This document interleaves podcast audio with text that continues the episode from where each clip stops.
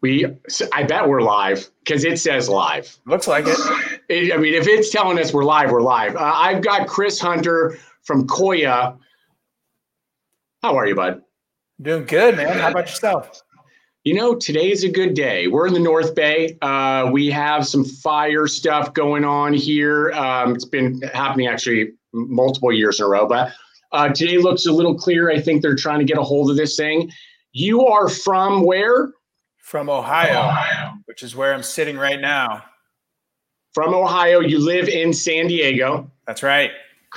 We're talking Koia, and uh, for those that are going to watch this or watching it live right now, you can ask questions. I think I don't know. We'll, we'll see if that works and all the good stuff. But um, we're going to get into just you know the building of the brand, how you got there, who was it with, um, specific questions over the next 15, maybe 20 minutes that hopefully viewers who are in the CPG space can can get value out because that's all this is about value.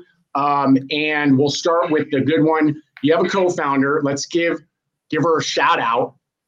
Yeah, so there's actually two co-founders. Dustin Baker and Maya French are the two co-founders and the original formulators of of what I call Koia 1.0. So created the original uh, the product that we've all come to, to love and know. And um, we joined up forces. Uh, with their kind of original recipe and proof of concept in my entrepreneurial background back in 2016 to launch Koia as we know it today. So 2016, uh, both shout out both of them. Shout out. Hopefully you're watching. um, th- how did they connect with you? What were you doing at the time, and, and what did that look like? So back in 2005 in Chicago, I started a company with two other co-founders called Phusion Projects in the alcohol space. We created a brand called Four Loco, and so I was still running that. And uh, long story short, life had changed since I was 25 and started that brand. Was more into health and wellness. Started invest, investing in better for you food and beverage brands.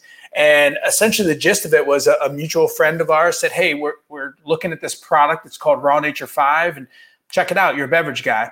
So checked it out, got to meet the two of them, invested in the product, and then we decided to uh, further our relationship and partnership over the next year. And then uh, again, we evolved, pivoted, and launched Koia in, in 16. We're not going to talk too much about Four, Four, Four Loco. We won't, we, won't, we won't do it. Uh, yeah. it, it is, is it still out there? Is it still available? It is. It is. My partners are still running that company, still out there, and a, and a big brand. Big brand. Uh, uh, okay. Yeah. Um, and so you you got a lot of experience in it, specifically in beverage, which is very cool, right? Yep. Because you're able to bring that into this. Um, you a health guy? You you into working out and and, and, and eating, eating right? Always been into working out, taking care of myself. That uh, understanding of that has evolved over time, which kind of goes along with my you know transition in my career. And so back in 15, 14, my second son was born dairy intolerant. My wife became a nutritionist. And so the world changed in terms of, uh, in terms of better for you food and beverage for me. I get that. Uh, I get that. Uh, as a parent, um, I've always been a, a, health and fitness enthusiast, right? Um, you know, in the gym and, and all the good stuff. And, and, I eat a certain way. I talk about balanced nutrition, which is what we're about. Um, but when the kids come to play, you're also, you know, you you're you're making even more corrections where they need right. to be. Um, let's talk about those first iterations. It's 2000, you said 16. Um, what did it look like then? What what did it taste like? What were were they? Was it the makeup? What it is now? So the original version, like I mentioned, was called Raw Nature Five, and so it was in a it was in a squatty bottle. Um, it was a it was a label that Dustin had designed on his own. Um, you know, but it was a it was a proof of concept phase. It was out in about 30 stores in the Midwest, mostly in Chicago, and it was really interesting because you know Chicago, especially in 2014, 15, wasn't known as the epicenter of better for you food and beverage, right? It was a meat and potatoes type place. So to see that it was selling in these accounts uh, as a plant based protein drink even back then was really exciting. The evolution happened as we as we got ready to scale, right? So we had an early partnership with Presence, with uh, Presence Marketing, one of the key brokers in the space, with Bill Weiland. And when we received that national Whole Foods approval, it's like, okay, now we got to make sure that this can scale, can travel, can sit on the shelf a little longer than you know 25 days. And so that those were some of the evolutions that happened. But but essentially at its core, plant-based protein, low sugar, delicious, decadent delivery, it, the product stayed the same. G- give us the ingredients, uh, sort of the, the main frame of it. Sure. So it's a proprietary blend of uh, brown rice, pea, and chickpea protein in almond milk. And that's our core protein line. We've obviously evolved out into a keto line and an elevated coffee line, and most recently a Thrive line, which is oat milk. But that's where it all started. Very cool. Um, I, have had it. It tastes delicious, and it, and it is in my wheelhouse. Um, I'm actually more into the the whole food aspect of it. I, I, don't need the necessarily it to be lower in sugar and all that, but that's sure. for a whole, whole other uh, subject uh, as far as um, the low low carb uh, craze and all that stuff. Um, where was distribution? You mentioned presence. Um, they're a big player. You know, those that are starting out or emerging. You know, that's that's far away, right? What were the first distribution points, even even maybe in its original name, um, before you got there? Were you were they doing any testing? Did they go down to the farmers market? Did they have their buddies, you know, tasting it? Did a you know where where were they getting feedback from? So I don't want to speak too much for, for Dustin and Maya, but the story as I know it prior to my involvement was that it was an evolution. They started in the cold pressed juice uh, category. They decided they were going to go into plant based protein. Uh, Maya was lactose intolerant. And those early test markets were things like Plum Market in the Midwest, a couple independent up and down the, the street markets, um, some gyms, one, one in Chicago called um, the East Bank Club, and even one Whole Foods. And then, um, and then to their credit, they they went to Expo East and sought out some industry experts, got a few people uh, interested and familiar with the brand, and, and that's where the bigger conversation started. Okay. Now, as you're transitioning, you know, into the brand, uh, was it uh, did it go into Koia in 17? When was the when was the move? So, product came off of the market in late 15. So, it was being produced in a commercial kitchen. Uh, we were prepping for Whole Foods, and we weren't able to really scale that like um, structure, right? And so, pulled the product off the market, really focused on. Um, making it scalable and, and stable and you know getting really uh, testing and making sure it was quality product. We launched it in 16 nationally with whole foods through unfi so it went from essentially local to non-existent as raw nature 5 to launching nationally uh, in 16 with whole foods as koia. That was kind of the evolution. That's a pretty big jump. Um, what would yeah, you say yeah what would you say the biggest hurdles were then? And, if we could just just talking about money involved right? Um, when you came in i'm assuming you might have come in maybe with uh, with an investment. Maybe there were others that were were bringing money into it because you know once you start talking national anything right? Um, and specifically in our space and i'm very transparent about that subject it's an expensive business right yeah, um, yeah. You, you, don't. You, you may think you need X, but you need like five times that. And then I sometimes That's jokingly right. say, then you need five times that. Um, how much money, may, if you can talk generically, was needed just to even get into that iteration? So there, there were multiple uh, rounds raised initially. So there was some early stage convertible notes, friends and family. That's where I first, uh, the first round that they raised, joined the company as an investor. Like I said, they had uh, Bill Weiland invested, uh, guys like Mark Rampolla and Jim Tonkin invested. And so that was the first iteration. The second iteration was myself and the two guys that I had invested it with from Chicago there was kind of this like no man's land of the of the brand, right? It's like we we have this future that we can see, we want to scale it, but there's not a lot to look back on and invest in, right? Which is always a difficult point. And me and the two guys from Chicago, uh, Dave and Raul, we said, look, there's something here. So we ended up doing the second round, and then as I jumped in, we raised a third round it was probably the most complicated raise we've ever seen. It was three convertible notes stacked on top of each other. So, uh, and those didn't get us very far because we were really just getting ready to launch in Whole Foods. And so then we raised our first kind of priced round.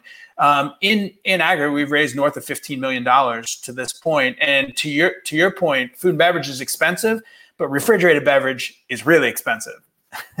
I, I figured that. I, I knew that there was another element, right? Another level uh, that that that is involved um, when you're talking about refrigeration, perishables, and the like. Um, yeah. What, where, where did they or you at that point getting involved as far as co-packing? Um, that's a yeah. big, you know, yeah. big project in itself. When you're small or you're starting to grow and you're looking for co-packers, people don't recognize that it's very difficult to find a co-packer one, and two is to find a good one, right? Um, one that yeah. is really looking for that deep partnership. Um, I often say it, it's the most, in my opinion, it's the most valuable piece. Some people people might say, yeah, well, of course it is, but but they but they realistically like it's the most valuable piece is the producer and how how focused and involved they are in in getting you what you need. Um, yeah. What did that look like? Was there did you go multiple iterations, multiple co-packers until you found the right one? So it, it's a mix of relationships and tenacity, right? And so what I mean by that is we were working with JPG Resources and Jeff Grogg to help us figure out options, and and then Dustin on the other side was just calling every co-packer he could find. Can you run this product? It's it's low acid. You know, we needed to have more than 10 days shelf life. And so it's definitely a very difficult um, part of the business. And then even when you find somebody who can and will, is like can they actually do it right. And what what issues come up? And so we've spent a lot of time money and effort uh, focusing on that. We found a partner that helped us we, we had issues right? Our first run spoiled. So we had the UNF, unfi trucks sitting at the warehouse ready to pick up product to go live nationally in whole foods. And we're we're assessing how much of it's spoiled and can we ship it? And of course we didn't but it's to your point it's a really important component of the business that's a really cool story. Um, it's it's a bad one, but it's just the realities of the business that we're in. There are that's right. so many variables. Oftentimes, even not through the interviews and the like, but I get some follow ups after they ask me questions because they know that I'm just going to kick out the truth, right? There's like there's like variables that you can't even think of, right? As far as yeah. operating these types of businesses, and then and again, in your case, perishables um, like that, that that's a that's a hurdle. Um, let's maybe jump into, let's say, 2019. You're a player in the space. Um, uh, and if you could frame that, what what space are you in? Who are we don't have to name them, but like who are the competitors? Which shelves are you trying to get space at? And um, and and really, how big is that market? So it's a great question, which has evolved over time, right? Because at the beginning, you're like, I'll take the space wherever I can get it. Just get me on the shelf and let me try to prove myself. um, we first started looking at this as we're a refrigerated plant-based uh, protein, plant protein-based beverage, right? It was a very narrowly defined competitive segment, and there were a few players, but only a few um, at that time. Since we've broadened our approach through innovation and through kind of the proof of concept or proof of the brand. And so we look at ourselves now as competitors with Naked or Bolthouse as an example. So they have protein lines, we have protein lines. Ours happen to be plant based, right? Um, they have coffee lines that they may represent in Pepsi's portfolio. We have a co- elevated coffee line. So we're kind of the new age um, uh, legacy smoothie brand that has tentacles out into other uh, other categories. And that's really where we're focusing on shelf space. We're working with produce buyers across the country. And, and, and I can visualize it just because I know, right? It is. It's like around the corner from the produce set. Um, and um, the, I guess we could say it, but they're no longer, of course, around, but like the Odwalla set, right? Which now, yeah. like when you hear of a story like that, your ears must perk up and you go, ah, there, I make, I better make some calls right now. Where, who's getting that shelf space, right? Um, Boy, I tell you, our team, our, our team was ravenous uh, uh, with that shelf space. They went after it immediately, not only at the corporate level, but at the store level. So, you, you know, when you hear something like that, it's an opportunity. You know, I, I am like um, I'm a fan of of big brands. I was actually just talking to Wayne. We were talking specifically about um, the legacy brands, and you know, there's this dialogue that often kind of, in my belief, gets a little misdirected. You know, me uh, being a health enthusiast and, and, and really pushing the lifestyle of eating well balanced meals and snacking the pro- the right way and understanding the relationship with food right? That's my why. Um, and so some would be like yeah but then why you know the, the big legacy brands are putting out all these products that aren't good for you. And like well the thing is you got to respect them and the platform that they have right? Mm-hmm. they have the ability this was just said they have the ability to do something big with that platform. that's why I'm I'm a fan of it. Like I, th- there's no doubt that a lot of them can, could potentially say the executives on board, or they would say, yeah, we don't, you know, some of our products aren't the best for you, right? But there are brands like ours, even right, who are doing something mission driven, like they can hear it when we talk about it, and eventually they want to get involved, right? And they need the men and women who are doing what we're doing because eventually they have the platform to do it on, right? And so, you know, when you look at your category and the big bigger players there, is that kind of how you see it? Is that how you you take your overall approach as far as just brand building for right now and knowing where you potentially could get?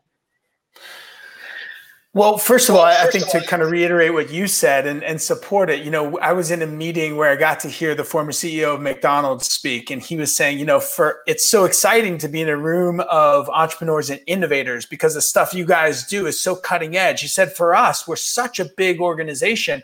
Innovation means do we have one slice of cheese or two? Right? And, and you can understand at that level how that's a very difficult kind of decision and there's lots of communication to be done around it. So i can definitely respect what they've built and, and kind of how difficult it is um, to you know to turn the titanic. We look at it as we have to be nimble. That's part of the early stage entrepreneurial journey right? And that's part of our advantage. And so we want to get um, you know our mission is to deliver convenient nutritious delicious plant-based options to everyone. We know our brand has a, a permission to go wide but right now we're going to stay very narrowly focused. And uh, it's a mistake a lot of entrepreneurs make and i've made in the past is just trying to do everything right?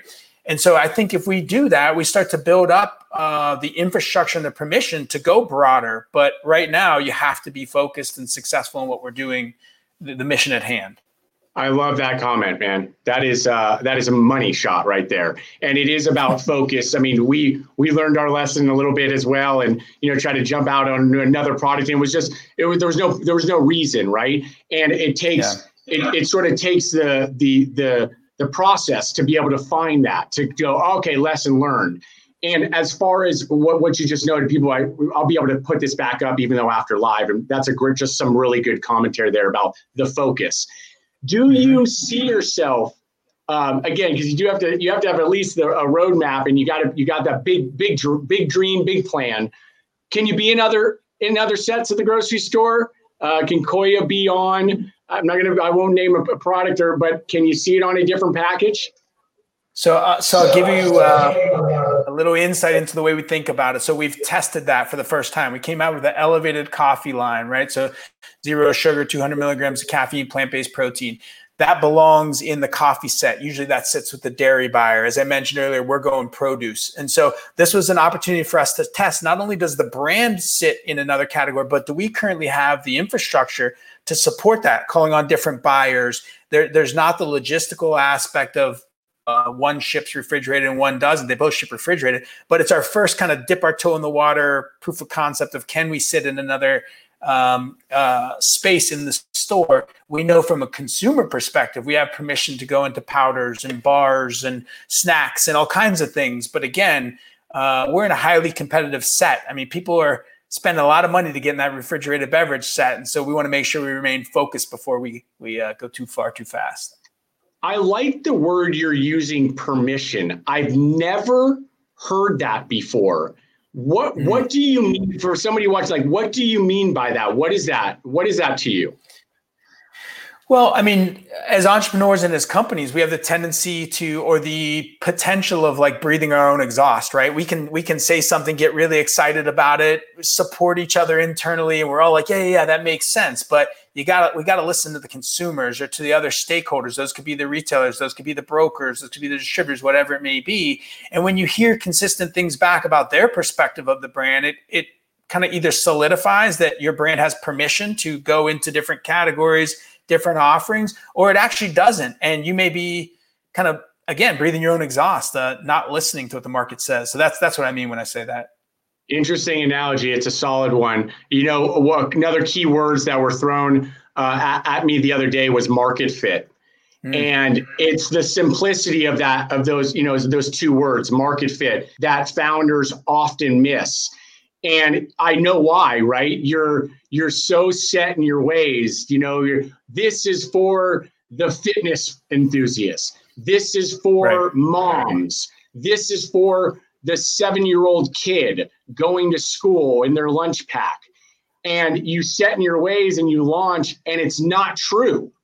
It right. that wasn't that wasn't who it was who who who's buying it and you are still trying to like push it through that hole and it's just you got to really be listening you had said it listening to the consumer or you'll be in a world of trouble quick um, yeah. so i like that the, the relationship to the to, to the permission piece was really solid I, I, am digging this man i could go for hours I, we're, we're going to wrap it up um, uh, what what are the three pieces you have? You have there's there's three of you on the you know what I consider the founding board, but um, do you each have three uh, different? I bet your personality is a little different than than the rest, but do you each have three different personalities and three skill sets? And if you would, kind of give us that that layout.